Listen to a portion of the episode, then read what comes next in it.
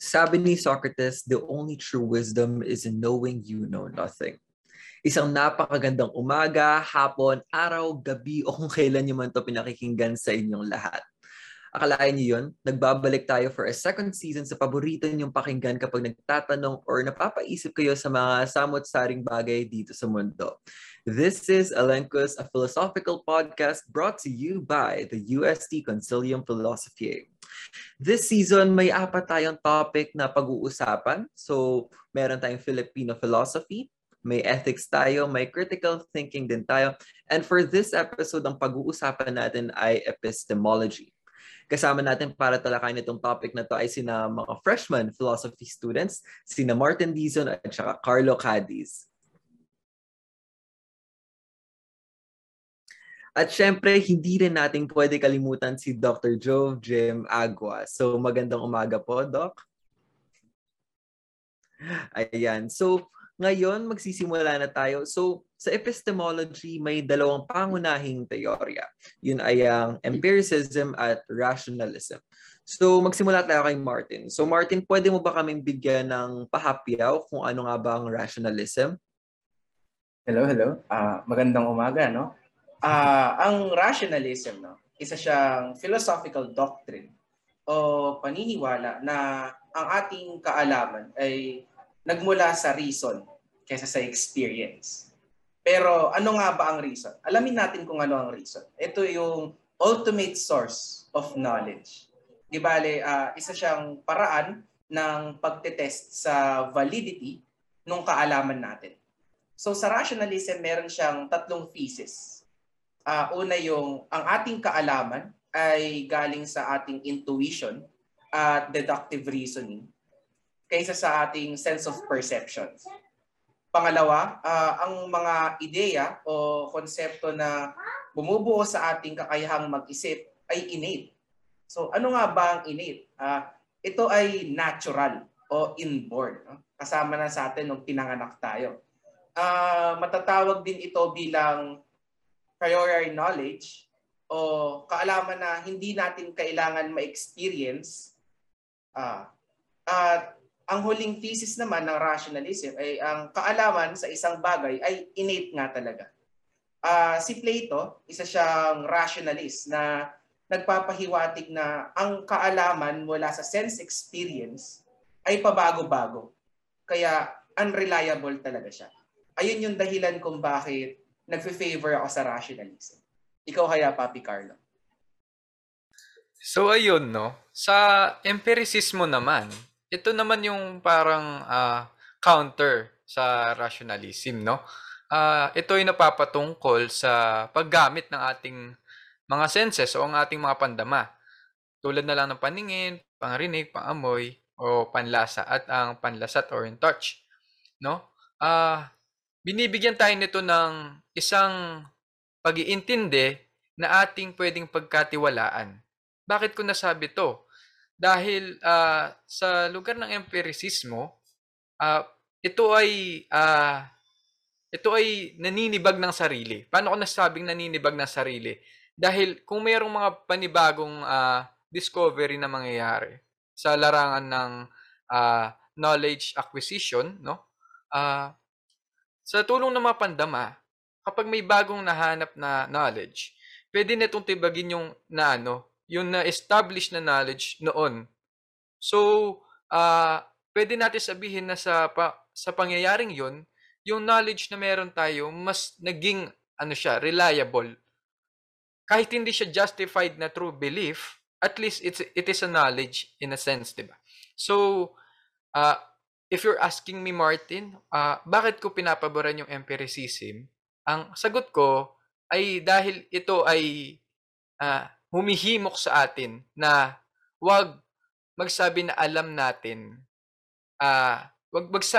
natin hanggat hindi natin ito napapatunayan gamit yung mga karanasan natin mismo, no? Tulad nga ng sabi ni Aristotle, we do not know a truth without knowing its cause, no? Sa madaling salita, aalamin natin yung knowledge sa paggamit ng ating mga pandama at ng ating mga karanasan.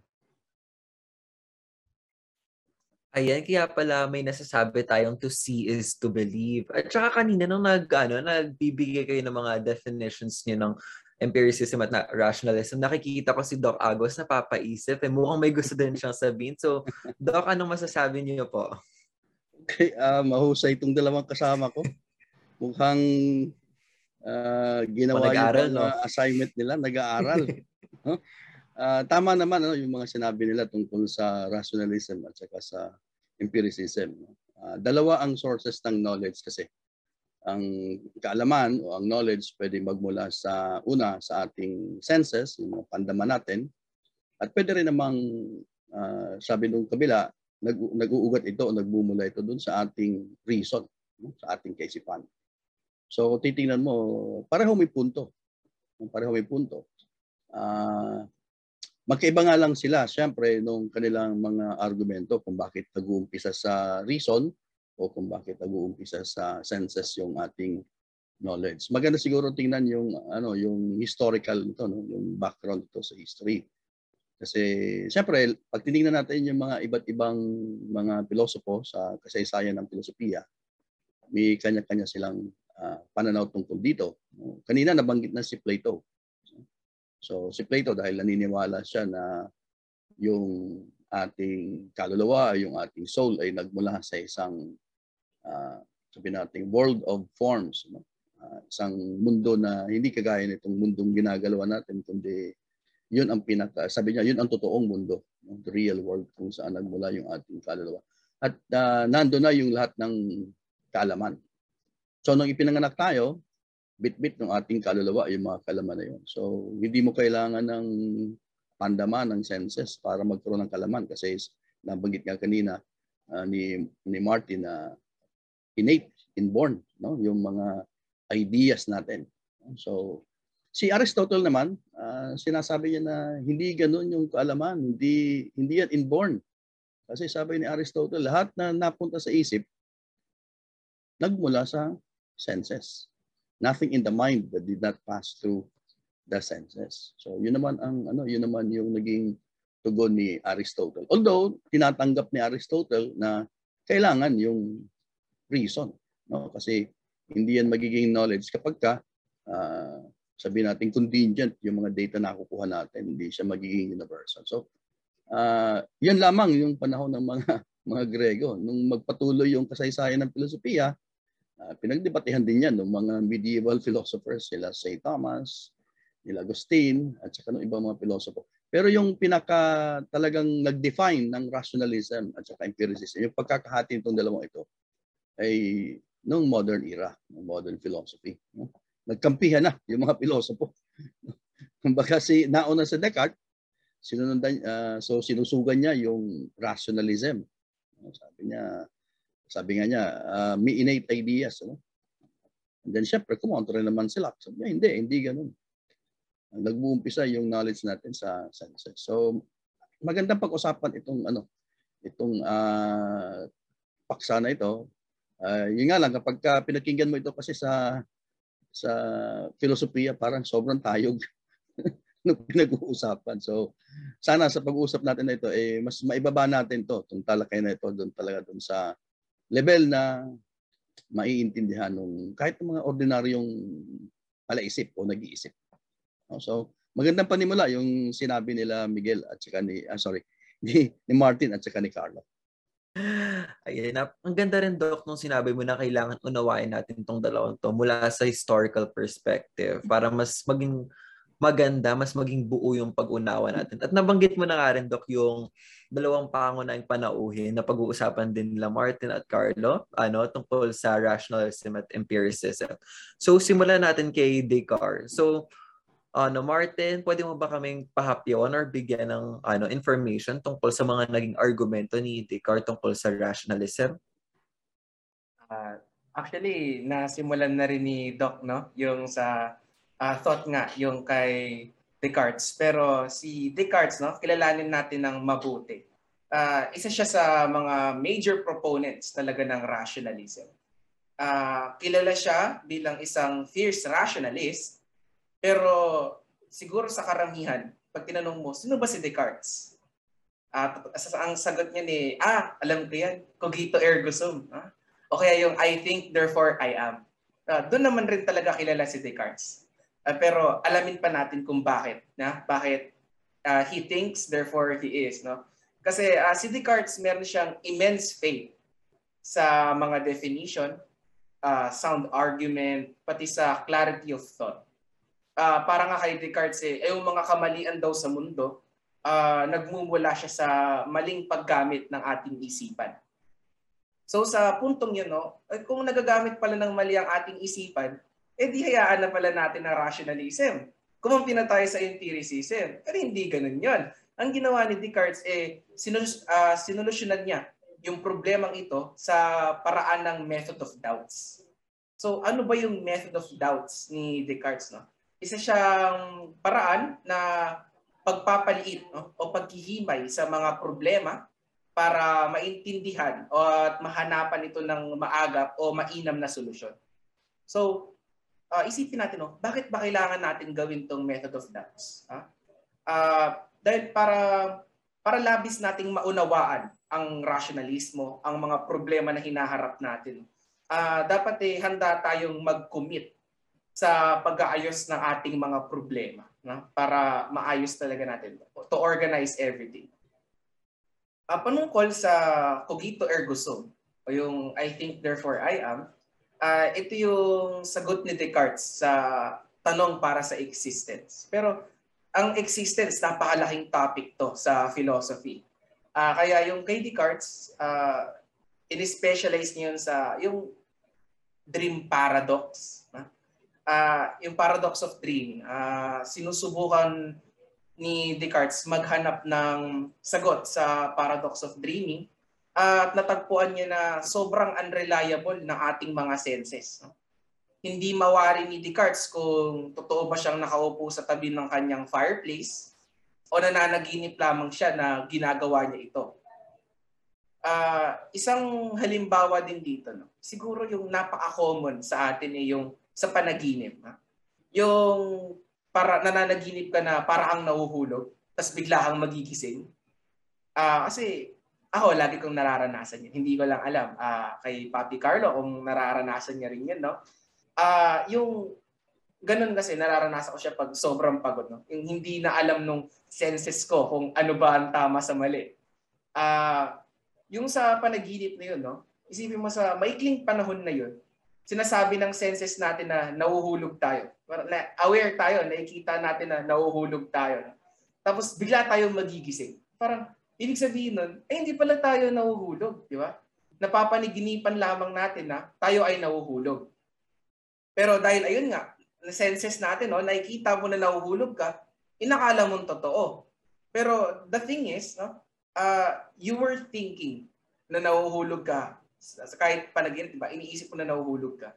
Tapos yung paggising mo, nag-iisip ka pa rin sa pangyayari na, ay, panaginip lang pala yun na nahuhulog ako.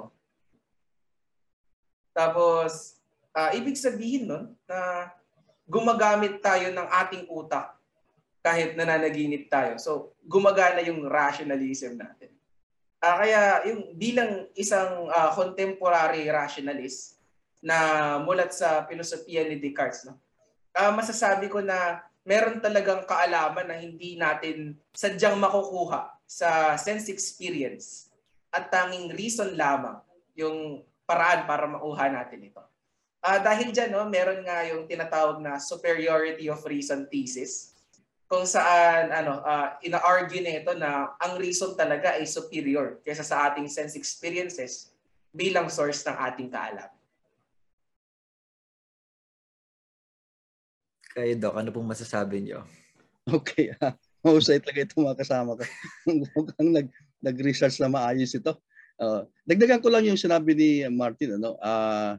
Siyempre, binabanggit natin si Descartes, pero sa kasaysayan ng modern philosophy, may mga katropa itong si Descartes. Ano? Kasama niya dyan si Leibniz, si Spinoza, at saka si Malebranche. No?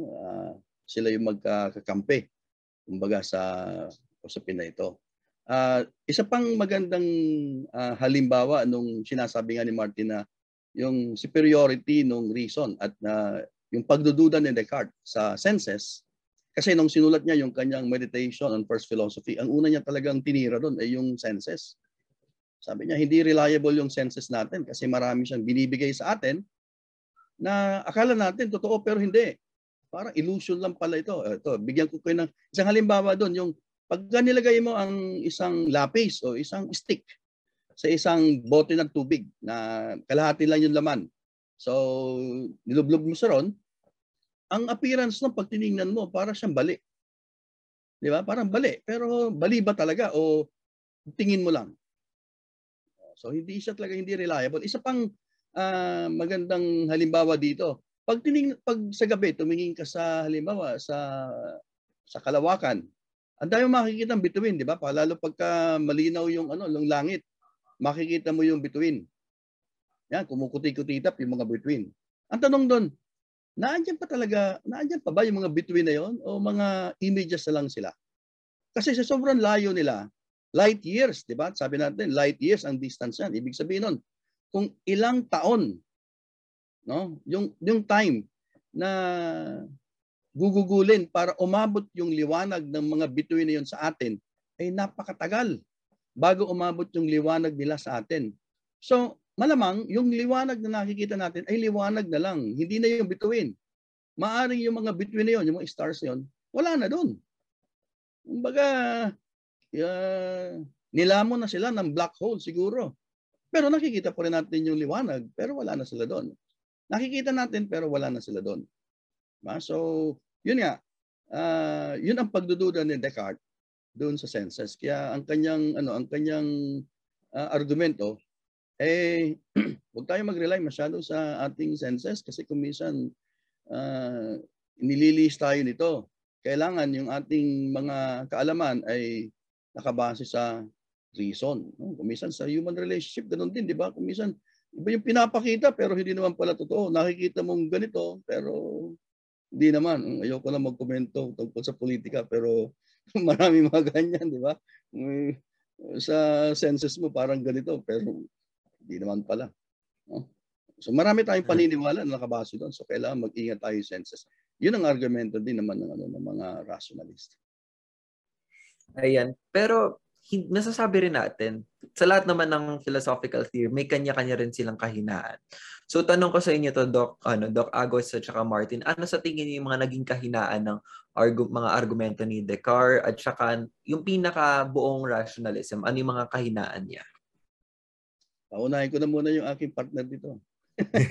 Ikaw, Martin, go ahead. Oh, partner. Siguro para ko naman partner yung dalawa. Siguro po para sa akin ang naging kahinaan nung kay Descartes ay yung sa storya niya na lumibot siya sa buong mundo upang kumilala ng iba't ibang mga tao, upang kunin yung mga experiences nila. Tapos i-apply niya yun sa sarili niya. Ang naisip ko lang din po na ang sinabi niya din na na nais niya kasing tuklasin kung yung kaalaman niya ay talagang totoo at tumatanggap lamang siya ng kaalaman sa mga bagay na alam niya na talaga at yung mga kaalaman na nanggagaling lang sa mga textbooks. So parang nadi-disregard yung opinion na parang hindi naman natin masasabi na lahat ng ating naiisip tama na agad. Nagsisimula siya sa opinion. Parang ayun yung sa palagay ko. Kayo po ba doon? Okay, yung siguro tinuturing mo yung ano, tinutukoy ni Descartes na innate ideas, ano? Kasi syempre, sabihin natin, dahil di tayo magre-rely sa senses, meron tayong talagang mga innate ideas. Sa totoo naman, meron tayong mga innate ideas na talaga, no? Pero lahat ba ng ideas innate? Yun actually ang tanong ni ni Locke, no? Pag sinabi mong innate, di dapat lahat yan. Merong, alam naman ng lahat, inborn sa lahat yan. Kaso, sabi niya, si Locke na mismo ang nagsabi doon sa kanyang essay concerning human understanding na, paano yung mga bata? Paano yung mga abnormal? Wala naman silang innate ideas kasi dapat alam na nila ito, pero hindi naman eh. So, isang argument yon o kritisismo doon sa posisyon ng rationalism. na ano. Tapos yung pagtiningnan mo kasi yung kanyang Meditations on First Philosophy, kala mo talaga nag-meditate si Descartes ano, araw-araw, step by step. Pero yun, ang sabi ng ibang mga philosopher ron ay yun ay isang methodology, hindi totoong pagdududa, no? Parang ano yun, katang isip ni, parang dramatic ba na kunwari nag-meditate siya, no? Na talagang yun ang dun sa umabot, dun sa cogito nga, no? Pero hindi naman natin pwedeng sabihin na lahat ng knowledge natin ay nanggagaling lang talaga sa reason. Kasi kailangan mo rin i-verify. No, totoo ba? Totoo ba yung kaalaman mo? I-verify mo rin yan. I-confirm mo rin yan. Kailangan magbigay ka ng resibo. No, ng proof na talagang totoo yung sinasabi mo. So, para mapatunayan mo yan, ebidensya dyan, tungkol dyan, hindi lang puro reason. Kailangan sabihin mo, yan, nakita ko. So, yun ang isang pagkukulang ng rationalism. Although, syempre, hindi naman nila dinedeny na talaga merong senses. Sino ba namang makakapagsabi na wala tayong paningin, wala tayong pandama, wala tayong pandinig o panlasa o pangamoy. Meron talagang tayo niyan. Pero, yun nga, sabi na, kaduda-duda yung mga yun. Pero kapag nagdududa ka kung tutusin, saan ka ba pupunta? Diba? Pagka nagdududa ka kung talagang totoo ito, sige nga, patingin nga. Diba? Pagka, diba? Alam mo, meron akong lagnat. Hindi ako papasok ngayon. So, siyempre, kung rationalist ka, isipin mo, ano ba yung lagnat? Diba? Magra-rationalize ngayon. Ang lagnat kasi ganito. Pero paano mo matutunayan na meron talagang lagnat yung isang tao? Hindi sa pagde-define naglagnat. Diba? Hawakan mo yung kanyang katawan, hawakan mo yung kanyang leg, yung ulo, o may lagnat ka nga. Yes, anong ginamit mo ron sa pagpapatunay, sa pagbavalidate mo ng kaalaman mo? Eh, di ba, sense yun? So, kailangan yung sense din. Eh, yun ang isang sa mga weaknesses ng argument ng rationalism. Kasi nga, kailangan mo pa rin talaga mag-rely sa sense para ma-validate yung knowledge mo. Hindi pwedeng puro isip-isip-isip lang, di ba? Paano malalaman na mahal ka talaga ng jowa mo? Rationalism, reason, argumentuhin ka ng argumentuhin yan. Magbibigay ng mga logical arguments yan. Pero anong patunay nun na mahal ka ng jowa mo? Di ba dapat nagpaparamdam, nakikita mo na naandyan, nag-a-attend ng mga debate. O. Eh kung wala, anong patunay dyan na talagang totoo yung sinasabi niya? Kailangan pa rin yung ano doon, yung senses mo para ma-confirm na totoo nga yung kalam mo. Okay, yun lang. Ayan. So, ang ganda nung sinabi niya, Doc, na ang isang kahinaan ng rationalism is yung hindi niya kayang magpatunay or hindi niya kayang mag-verify alone. Kailangan mo pa rin ng senses. So, sa mga listeners natin, ayan, lagi nating tatandaan na importante ang fact-checking. Hindi pwedeng basta-basta mag-ano sa fake news. Ayan. So, dumako naman tayo kay Carlo. So, Carlo, alam kong kating-katika na ipagtanggol ang empiricism kasi mukhang mukhang doon sa definition nila, inanoan nila. Pero nung dulo din naman, pinakita rin naman ang kahalaga ng empiricism. So, Carlo, ano sa tingin mo ang mga naging argumento ni John Locke sa empiricism? So, si John Locke kasi, yung intention niya talaga is yung i-ground yung philosophy sa konkretong mundo, sa mundong kinakatayuan natin. No? Pero may reason kung bakit niya ginaground doon. Una-una, tingnan muna natin yung history kung bakit nagkaroon ng konsepto ng tabula rasa. Bakit ba nagkaroon? Kasi pag tinuturo sa atin, hindi sinasabi yung history kung bakit nagkaroon. Kaya nagkakaroon tayo ng parang misconception or misunderstanding when tackling it. So, nung time kasi ni John Locke, may counterpart siya na si Thomas Hobbes na ino-endorse ng mga monarchs nung time na yon. So, basically, si Thomas Hobbes, lumilibot siya, no? Sinasabi niya na lahat ng tao pinanganak ng masama, yung mga kings and queens, dapat meron silang absolute power, ganun. Na yung mga tao, kailangan may nagro-rule sa kanila, no? So, yun nga, tulad nga nasabi natin, yung tabula rasa, siya mismo, nire-reject niya yung konsepto ng a priori, na meron tayong basic knowledge na pinanganak tayo.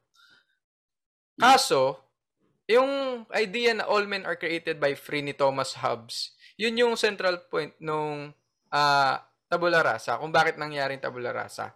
Dahil nga empiricist si John Locke, at base sa experience, sinabi niya na walang way para malaman natin kung ano yung konsepto ng kabutihan at kasamaan nang hindi tayo na-expose sa mga konseptong yon.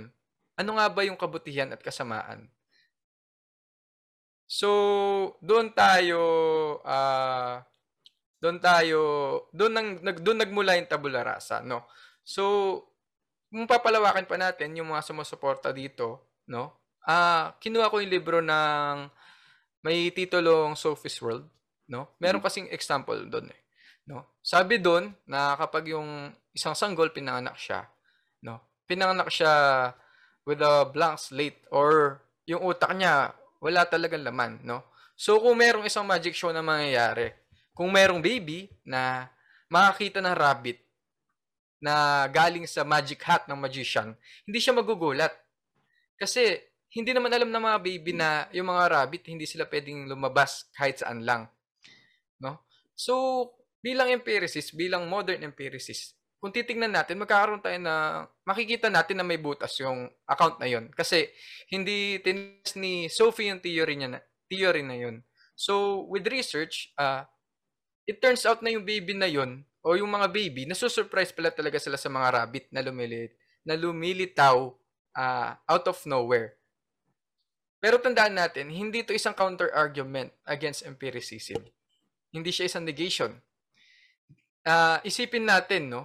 I-consider natin na nasa mundo tayo na bukas sa development at pagbabago.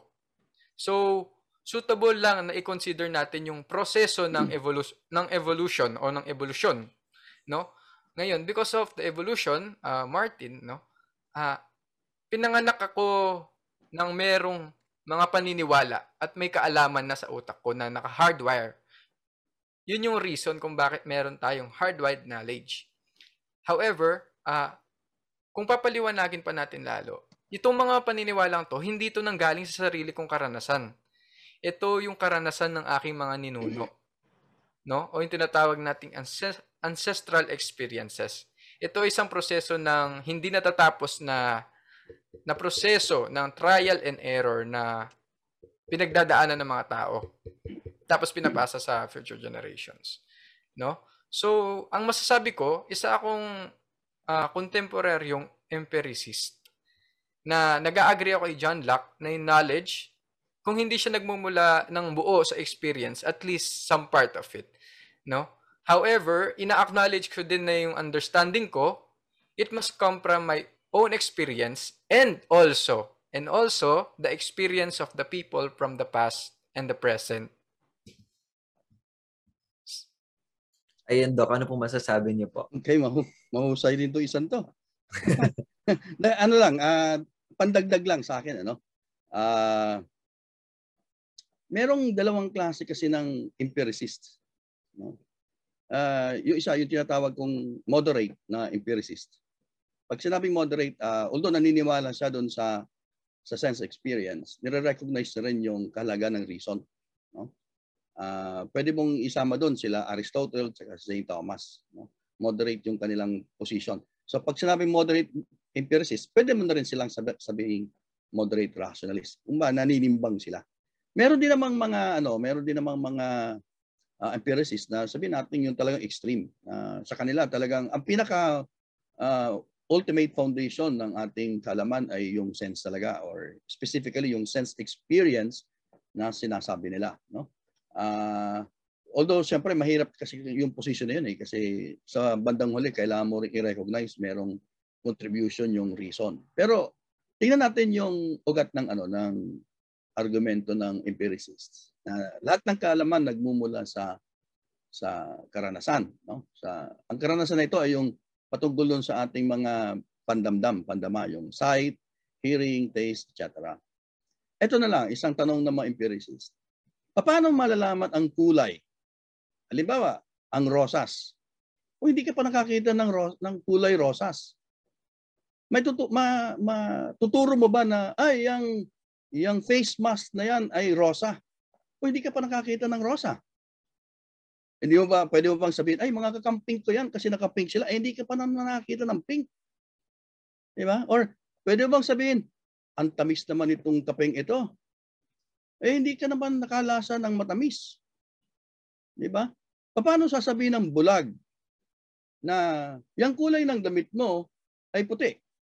Eh hindi pa naman siya nakakita ng puti. Di ba? Paano masasabi ang init ng panahon? Eh kung wala kang pandama ng init. Di ba? So, yun ang argumento ng mga empiricist na lahat yan nagmumula, pag tinignan mo, lahat yan magmumula sa ating karanasan. Kasi hindi mo masasabi, hindi ka magkakaroon ng mga ideya na ito, no, ng kulay, kahit lalo na yung mga abstract, no, kung hindi mo pa yan nakita lahat. So lahat yan nagmumula sa ating karanasan.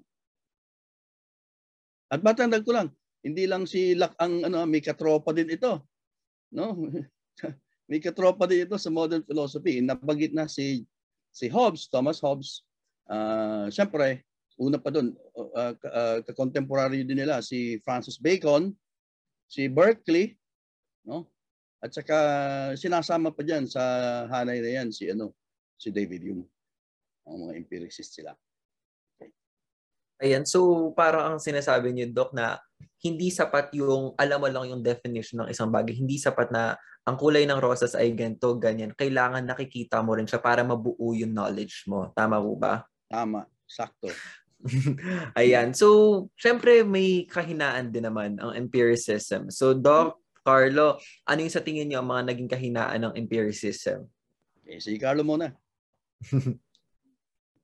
Sa akin, ang nakikita kong kahinaan naman nung tabula rasa nga is kapag present mo siya in this modern age, yun talagang i-consider lang is yung mismong concept. Hindi naman inaalam yung history, ganun. Kung ba't siya naging ganun. At isa pang weakness ng empiricismo is that, tulad nga sinabi ko, yung experience ay nanggagaling mula sa iba halos. Kasi ikaw yung nagtitake nung knowledge eh. So, yung knowledge, kinukuha mo mula sa iba. So, ang tendency, pwede kang maiwan, no? Maiwan ka na lagi naghihintay para sa experience ng iba bago mo ma-experience para sa sarili mo. Ayun.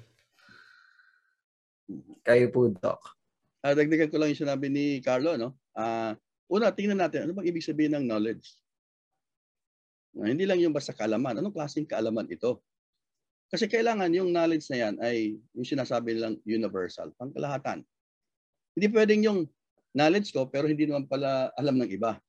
Paano malalaman kapag ka-knowledge talaga yan kung isa lang ang nakakaalam at iba wala? So, sabi ng mga pilosopo, kailangan ang knowledge, kailangan universal. Diba? So, pero kung ang basehan ng knowledge natin, ng kaalaman ay yung ating mga karanasan lang, hindi siya magiging universal kasi ang ating karanasan pabago-bago. So pwede mo nga iugat, iangkla yung ating kaalaman sa karanasan. Pero kung yun lamang yung angkla ng kaalaman natin, hindi siya magiging universal. Pabago-bago tuloy yan. Sa bagay, totoo naman, talagang nagbabago yung ating kaalaman, no? Unang-una, yung ating historical knowledge, talagang nagbabago yan. Pero merong certain degree of universality, no? Merong degree of universality na hindi pwedeng ibigay ng karanasan o ng senses natin. Kasi nga, kanina nabanggit natin na nagbabago-bago yung ating mga karanasan. So, pag tinignan mo, okay, ano yung puti? Ganito yung puti. Hindi naman puti yan eh. Medyo malabnaw na puti. Ito, rosas ito. Hindi naman pusa yan eh. Ano ba yung pusa? Huwag mo nang tanongin ko ano yung pusa. Basta iba yung shade ng rosa mo eh. So kung ang basehan natin karanasan, eh mabagbago-bago. Paano mo malalaman? Paano mo ma-verify? O anong basehan mo ng knowledge kung hindi pangkalahatan o hindi universal yung knowledge na yan? So isa yon sa mga kahinaan naman ng empiricism. Kasi hindi niya matutugunan yung universality na requirement ng knowledge.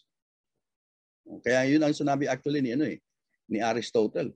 Kailangan mo pa rin ng reason kasi yung reason ang mag-unify ng lahat, hindi lang yung sense natin. Okay.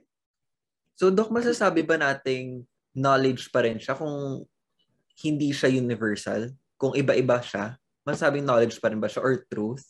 Knowledge pa rin siya kasi meron tayong tinatawag na empirical, no? Yung knowledge na nakabase sa ating karanasan. Pero ang tinitingnan kasi natin dito, hindi lang yung basta empirical na knowledge, based lang sa experience. Kailangan yung isang knowledge na mag-unify sa lahat. Yung pwedeng pag-usapan ng lahat ng pilosopo o ng mga scientist, halimbawa. Kaya nga doon nagkakaroon ng balitaktakan eh. Kahit itong balitaktakan ng ng empiricismo at saka ng rationalismo, eh although nag-aagawan sila, sa kabilang banda ina-affirm din nila yung kabila. Di ba? At pagka nagpatuloy ka sa kasaysayan ng modernong filosofiya, sa modern philosophy, mababanggit natin yan si Immanuel Kant na siyang parang nag-unify nitong mga ideas na ito. Ayan, maraming salamat. So maganda yung nasabi ni Doc na kailangan ang knowledge ay nag-unite. Kailangan nagkakaroon ng unity sa knowledge.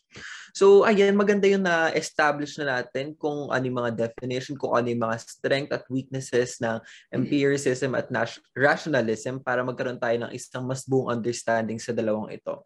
So ang susunod naman natin pag-uusapan ay kung paano nga ba natin makikita ang dalawang to sa totoong buhay, kung ano yung mga practical applications na ng mga yan. So bago pag-usapan natin yan, pakinggan muna natin ang Vox Sophiae. We'll be right back.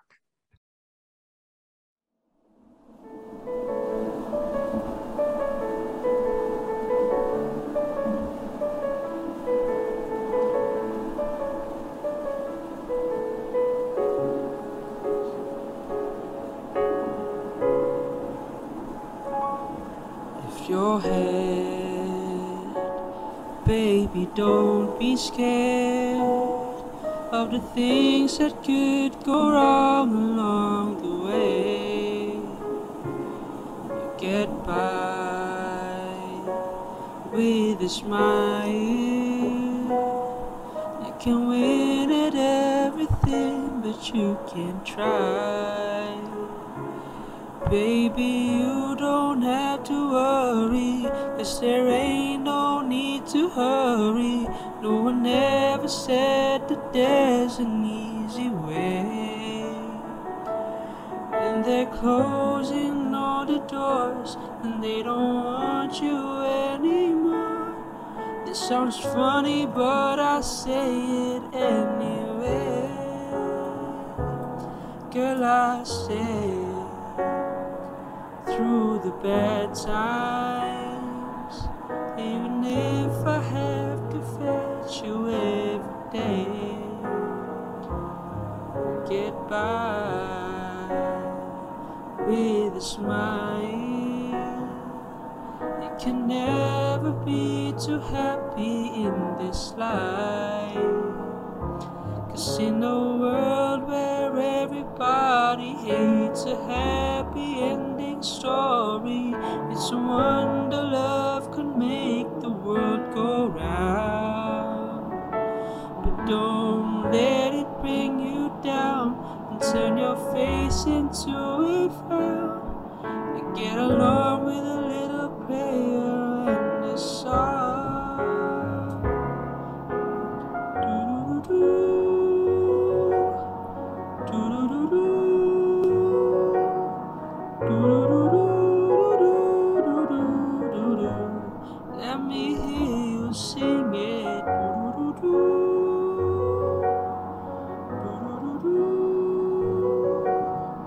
Do do do.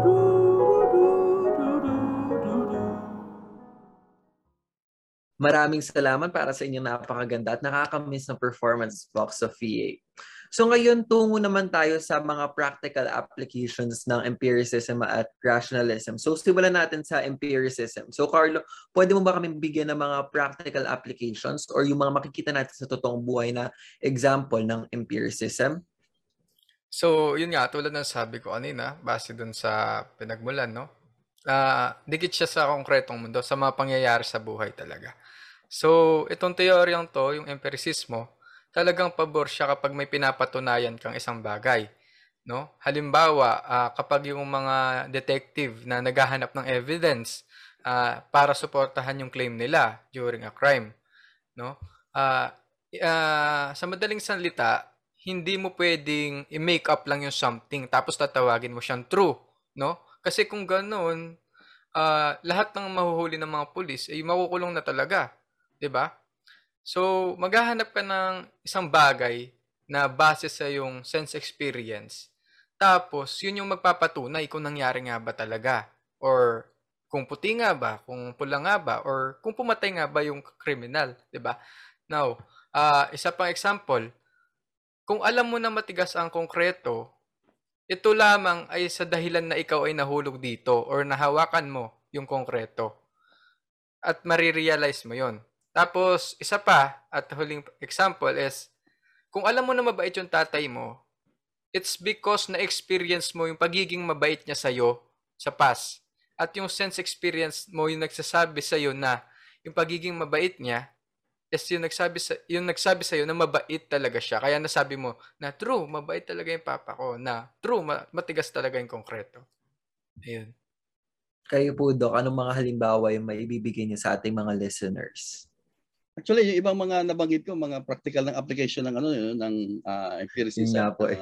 Kailangan talaga magbase ka doon sa karanasan mo. Kasi, una, yun ang confirmation, no? Affirmation or validation ng alam mo. No? Una-una, yung pinaka-basic na lang sa pagkain. Masasabi bang masarap ang pagkain na yan? Kapag binasa mo lang yung menu, yung ingredients, sabi mo, uy, ito yung ingredients niya. Masarap ito. Hindi mo naman tinikman. So, paano mababalidate yung kaalaman na yun na masarap nga? Sabihin ng kaibigan mo, alam mo, maganda dun sa lugar na pinuntahan ko. Tapos dinescribe niya, tapos siguro sinerts mo, no? Tinignan mo sa internet, ganyan-ganyan. Pero nakita mo lang sa picture. Hindi ka naman pumunta doon sa daan o doon sa lugar. So paano mababalidate yon? So kailangan mo ng karanasan dyan para mabalidate yan. O sabi mo, ang daming tao doon sa rally. Hindi ka naman pumunta sa rally. O, nakita mo lang doon sa TikTok o kung ano-ano na ang daming mga bilog-bilog na nakita mo sa picture. So, mababalidate mo ba yun? So, kailangan mo ng karanasan dito. Kailangan mo talagang personal na experience at yun ang sinasabi ng empiricism. Kailangan i-validate mo. Ang dami, no? Ang dami kang pwedeng maging practical application dito. Lalo ngayon sa panahon ng fake news, di ba? Ng mis or disinformation. Nako. Kailangan mo talaga ng experience dito, ng sense experience. O, isa pa, pagdating sa kasaysayan natin, sasabihin nila, maganda, glory days yung Marcelo. Tapos sasabihin nila, yung mga nagsasabing, pangit yung Marcelo, bakit? Nabuhay ka na ba nung Marcelo? Ang sasabihin ko sa inyo, matanda na ako para nabuhay ng Marcelo. At naranasan ka yung kasamaan sa Marcelo. No, maraming pinatay, maraming nawala. Pati kami noon, nalayo ng probinsya namin, inabot pa kami ng saklaw ng Marcelo. Hindi ka pwedeng lumabas ng gabi. Kailangan alas 7 o alas 8 pa lang, nasa loob ka ng bahay, hulihin ka ng pulis. Yun, mga karanasan yun. So, yun ang nagpapatunay na totoo yung ating kasaysayan. No? So, yun ang isang, sa atin, yung isang practical application sa atin ng empiricism. Ano? Yung talagang mag-rely tayo dun sa karanasan. At yung karanasan, di lang naman karanasan mo yan eh. Pwede mo rin tingnan yung karanasan ng ibang tao.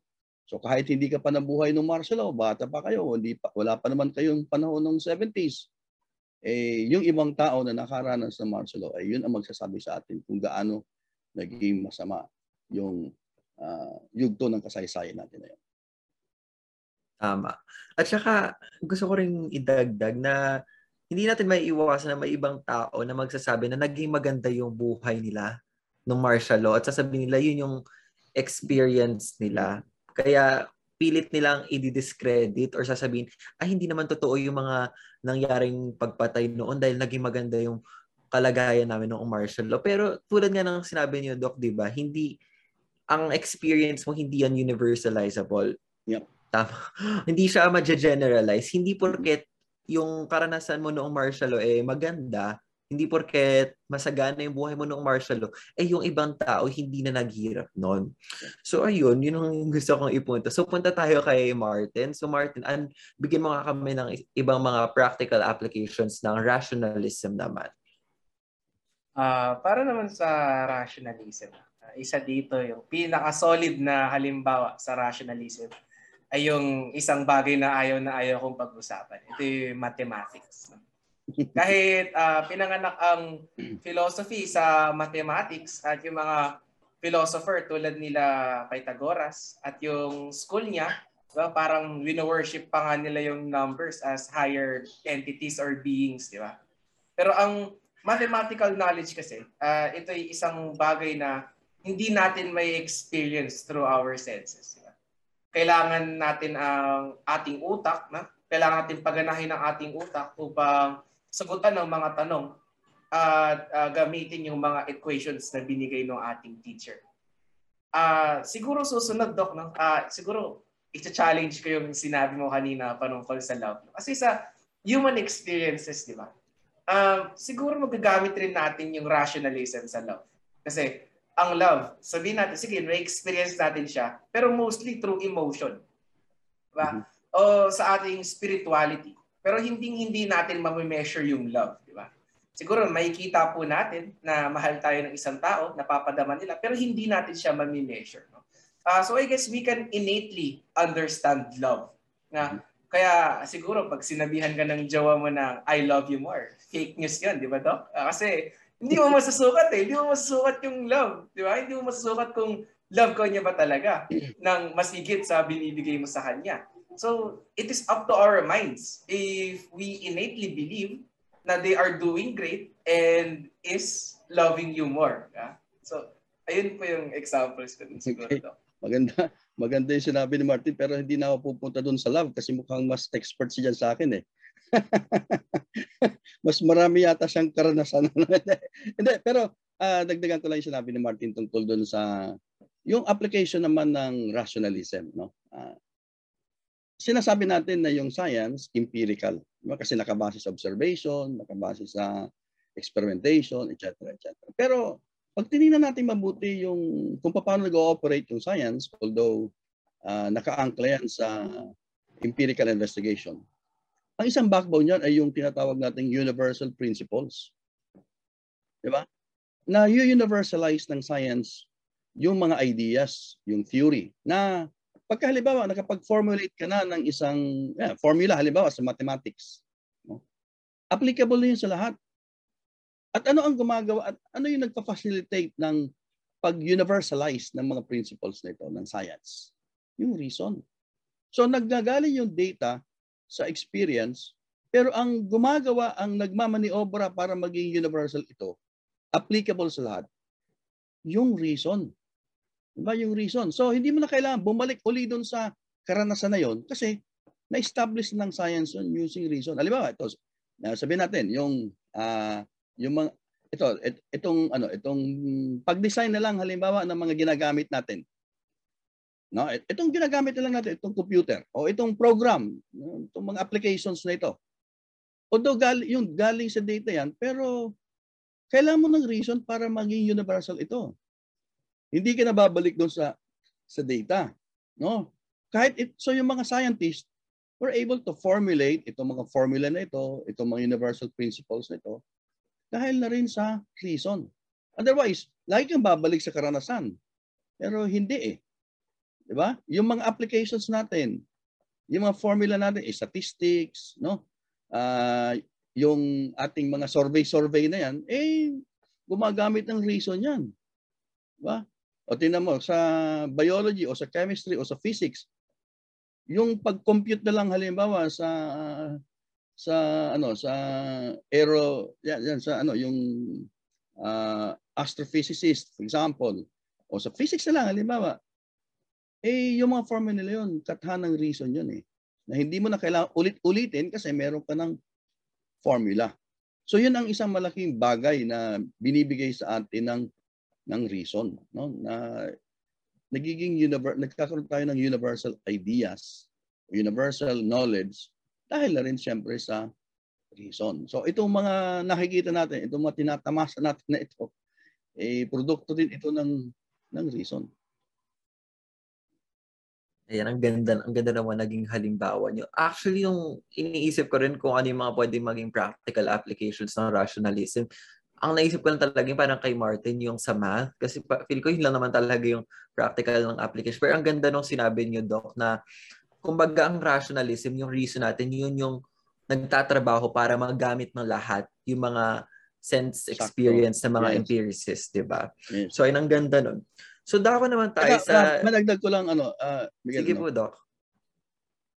Dahil sa reason, nagkakaintindihan itong mga scientists na ito.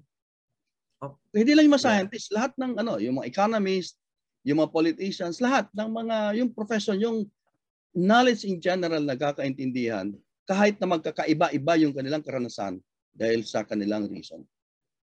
Ayun, di ba? Tama.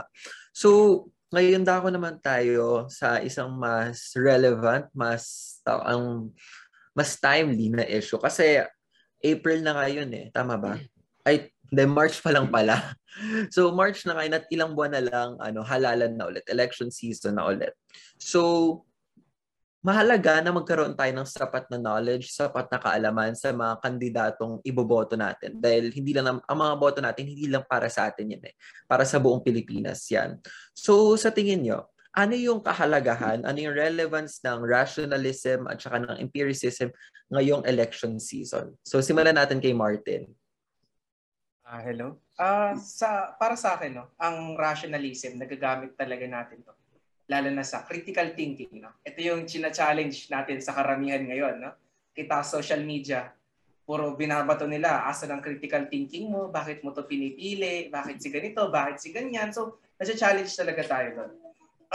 Siguro ang ma-apply natin yung rationalism on the upcoming election. I would agree na, no? I would agree na with sa sinabi ni Doc kanina na yung parang kay Aristotle na kailangan natin yung senses natin. Pero I guess I can say na we need our reason to prove if our senses are truly saying what is right. So, makikita natin. Pwede natin tignan kung yung isang kandidato ba ay worth it. Paano natin masasabing worth it? No? Pero makikita natin kung gumagawa ba talaga siya ng trabaho ng isang public servant. No? Next, siguro, pwede natin pakinggan yung sinasabi ng karamihan kung tunay ba siyang may ginagawa, kung tunay ba siyang nakakatulong, and magagamit natin halos lahat ng senses natin. Pero gaya nga nung sa di ba? Yung mga information pwede natin makuha sa iba't ibang tao. So nagva-vary yung experiences nila na nakukuha rin through their senses.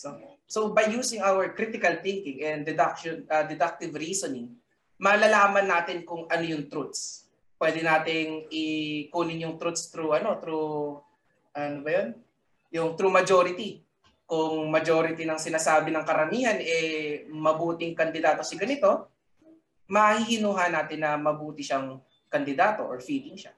And in addition, siguro kung ano na rin yung pinaka makukuha natin sa textbooks, no? Gaya nga sabi mo, kailangan talaga natin mag-fact check para malaman kung tunay ba yung ating na nalalaman pati yung mga nakikita at narinig. Ikaw naman Martin, Ikaw naman Carlo, ano sa tingin mo? Sa akin, wala naman ako tama nga na iba-iba yung experience natin. Ang mga tao nung martial law, no, merong nabuhay ng maganda, meron naman hindi ganun kaganda. Pero kung titignan natin, ang mga storya o yung mga research, base din talaga sila sa mga experience ng mga tao ng time na yon, no? Kung ano yung nangyari, no? Meron nagsulat, ginamit niya yung rason, ginamit niya din yung experience para mailahad kung ano nga ba ang mga pangyayari noon. So kung sasabihin ko ngayon sa sitwasyon na to, kasi kung gagamit tayo ng deductive reasoning para himayin yung martial law, titingnan natin siya ng kabuuan, like meron na talagang general na pagtingin. Hindi muna natin siya himayin by part. Kasi para sa akin, mas magandang himayin muna natin siya by part. Lalo na yung mga kabataan. Hindi naman tayo buhay noong panahon na yon para sabihin natin agad-agad na pangit yung martial law. Diba? Wala naman tayo sa konteksto. Kasi pag hinamayin natin yun, maaari nating malaman na oo, kahit naging masama siya, meron ding mabuting nangyari noong time na yun talaga.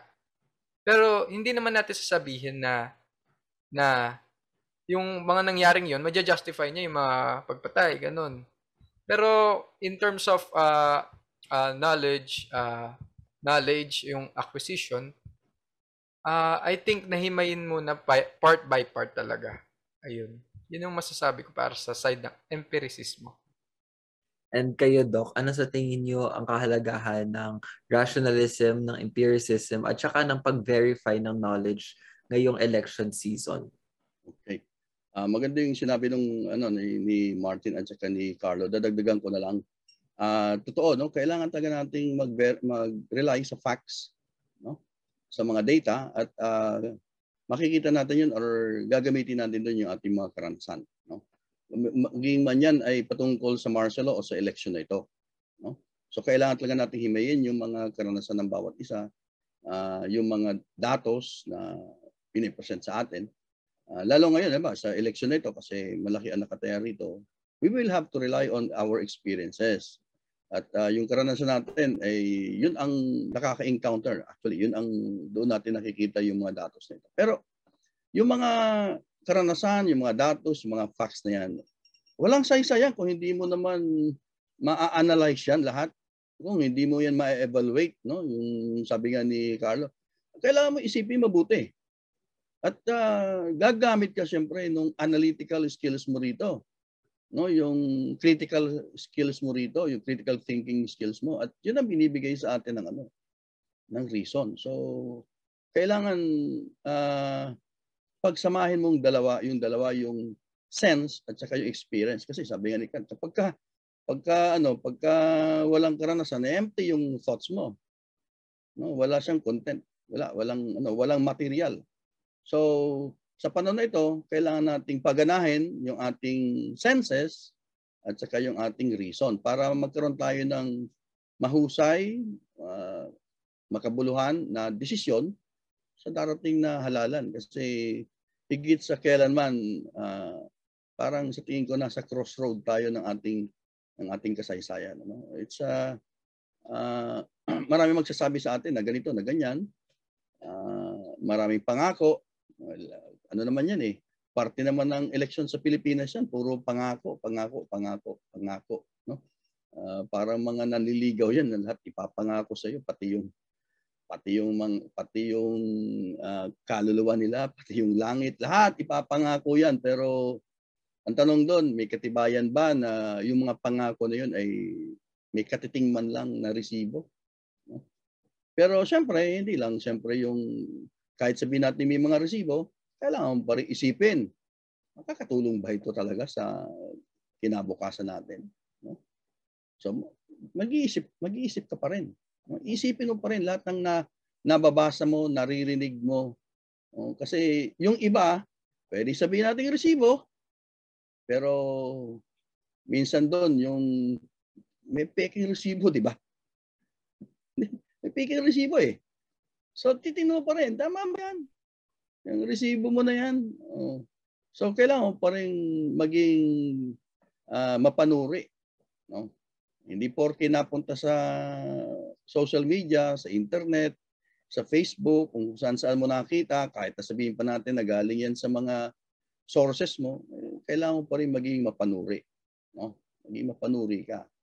At yung katotohanan na gusto nating marating, kasi yun naman ang pinaka-objeto ng kaalaman, no? Malaman kung ano yung totoo.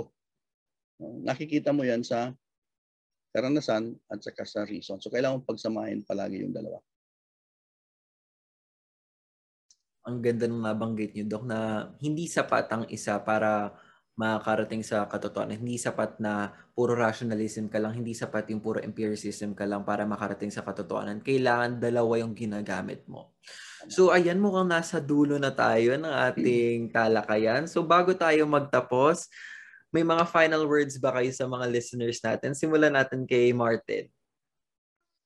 Hello. Ayan, siguro ang magiging parting words ko. Rationalism is rationalism is truly a great theory. In the use of intuition and deductive reasoning, natutulungan niyo talaga tayo sa maraming paraan. Especially ngayon nga sa digital era, di ba? Gaya ng napag-uusapan natin, napakaraming fake news. Sa paggamit natin ng ating ating kakayahan na mag-analyze, no? With the help of rationalism na in general, ma-figure out natin kung ano ba talaga ang katotohanan sa gitla ng mga ng mga maling balita. Pero sa totoo lang, no, basta sa mga sinabi ni Papi Carlo, pati yung sa mga nasabi na rin ni Doc, nakakapagod rin talaga pagdating sa mga rationalist yung pag-overthink ng mga bagay, no. Hindi sa minamaliit o minamasama ho ang mga tao na overthinker, no. Pero nakakapagod din talaga mag-overthink. Mula sa mga argumento ni Papi Carlo, pati nga po ni Doc, masasabi ko na maganda rin talaga na umasa rin tayo sa ating senses. Lalo na sa mga bagay na masasabi nating estranghero tayo.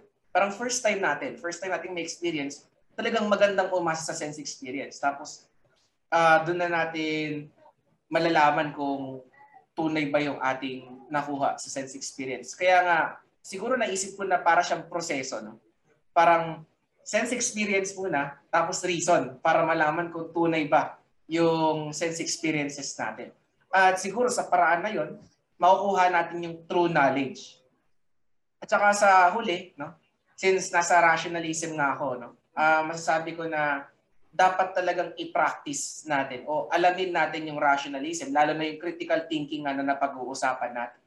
Dahil sa general, lalo na sa mga estudyante na nasa high school pa, senior high school, isa sa layunin ng DepEd sa K-12 ang critical thinking, no? Kaya dapat i-practice natin ang sarili natin para dyan. Dahil madadala rin natin ang critical thinking sa ating paglaki, lalo na sa ating pamamaraan at pagdidesisyon sa mga solusyon na matatahak natin, ay sa mga problema na matatahak natin. Ayun po. Ikaw naman, Carlo, ano yung mga huling habilin mo para sa ating mga listeners? So, ayun. Sa aking side, marami akong natutunan mula sa mga palitan namin nila Doc Aguas, ni Martin, no? And thankful ako na nagkaroon ako ng iba pang views dahil yun yung maganda sa filosofiya, eh. It's open to a discussion, no? Hindi siya sarado, hindi siya saradong jar, kumbaga. Bukas siya para sa lahat ng kinds ng knowledge. So, ayun nga, maganda nga na sinabi natin na yung reasoning, it can examine experience, no? Ito yung experience, it can refine reasoning. So, they work hand in hand, no? So, kumbaga, kung walang isa, hindi talaga magkakaroon ng isang knowledge manatawag natin na isang justified true belief, no? So, yung payo naman sa mga listener, if ever na magkakaroon kayo ng side between dito, mas magandang pag-usapan nyo din, kasama yung mga kaibigan nyo, ganon. Mas masaya siyang pag-usapan ng merong ibang view na magsasabi sa'yo ng ano ba ang pinanggagalingan nila kaysa sa pinanggagalingan mo lamang ang iyong alam. So, yun lang naman ang mapapayo ko. Maraming salamat. At finally, Doc Aguas. Okay, bago ko sabihin yung comment ko doon sa sinabi, doon sa talakayan natin na ito, gusto ko munang magpasalamat sa Concilium, no, sa pag-imbita sa akin at sa inyo na rin, Marcel, JV, Joshua, Miguel, and siyempre sa dalawa kong kasama si Martin at saka si Carlos, napaka, alam mo yun, mahusay, magaling na at bukas na talakayan. Marami nagsasabi na yung filosofiya ay sobrang tayog at sobrang taas. Pero pakiramdam ko, yung makikinig sa o manunood sa ating podcast na ito ay makikita nila na hindi ganoon katayog ang filosofiya. Siguro kasalanan na rin ng mga namimilosopiya kasi pag nagsasalita sila parang feeling nila nandun sila sa langit, no? Pero hindi naman eh, kasi gagaya ng pagtatalakay natin dito, nagbigay tayo ng mga ehemplo, di ba? Na base sa ating karanasan. So yung pamimilosopiya, hindi kailangang sobrang tayog kasi pwede mong i-apply yan sa ating mga karanasan, no? Lalo ngayon pwede mong may apply yan, may ugnayan sa election, sa maraming bagay, no? Sabi nga, kung sinasabi nila, naalala ko tuloy yung sinabi doon sa ano ba ito, yung daga na nagluluto, sabi niya everybody can cook. Ratatouille ba yan? Eh dito, everybody can philosophize kasi likha naman tayo mga pilosopo, no? Pero kailangan gamitin natin yung pamimilosopiya sa tamang paraan. At tungkol naman doon sa rationalism at saka empiricism, hindi na kailangan pagtalunan pa kung ano yung ginagamit natin. Kasi lahat naman natin yung ginagamit, yung ating karanasan at saka yung ating isip, no? Ginagamit natin both the senses and reason. Napatunayan natin na ginagamit natin yan sa ating pang-araw-araw na buhay. So patuloy natin gamitin yan kahit na sabihin natin hindi talaga tayo in quotation philosophers, kasi lahat naman tayo natural na pilosopo, no? Likas tayo mga pilosopo kasi lahat naman tayo ay binayaan ng Panginoon ng sense at saka reason. So maraming salamat sa inyong pakikinig sa amin at sana meron kayong natutunan dito sa maiksing talakayan namin. Maraming salamat din sa mga kasama ko. At maraming salamat din, Doc, sa pagpapa-unlock sa aming implementasyon. So, ayun, tulad nga rin ng sinabi ni Romualdo Abulad, ihimlay na natin, kung sinabi nga ni Abulad na ihimlay na natin yung tanong na kung may Filipino philosophy ba, ihimlay na natin yung debate kung ano ba dapat gamitin, rationalism ba o empiricism, dahil mahalagang gamitin natin silang parehas. At saka, dito sa talakayan natin, sana nakatulong to sa mga listeners natin na bumuwag sa mga bias nila. Kasi lahat tayo may kanya-kanya tayong mga bias na pinaniniwalaan, na pinangahawakan, na minsan yun yung nagsasarado sa ating isipan para kumilala ng ibang impormasyon, kumilala ng ibang karanasan. So dito sana unti-unti nating buwagin yung mga bias na to para mas maging maalam tayo sa iba, mas maging makatao tayo, at mas gumanda yung buhay natin, all in all. So, ayan, mukhang nagtatapos na ang ating talakayan ngayong araw na to. So, sa mga nakikinig ngayon, maraming salamat at see you again soon.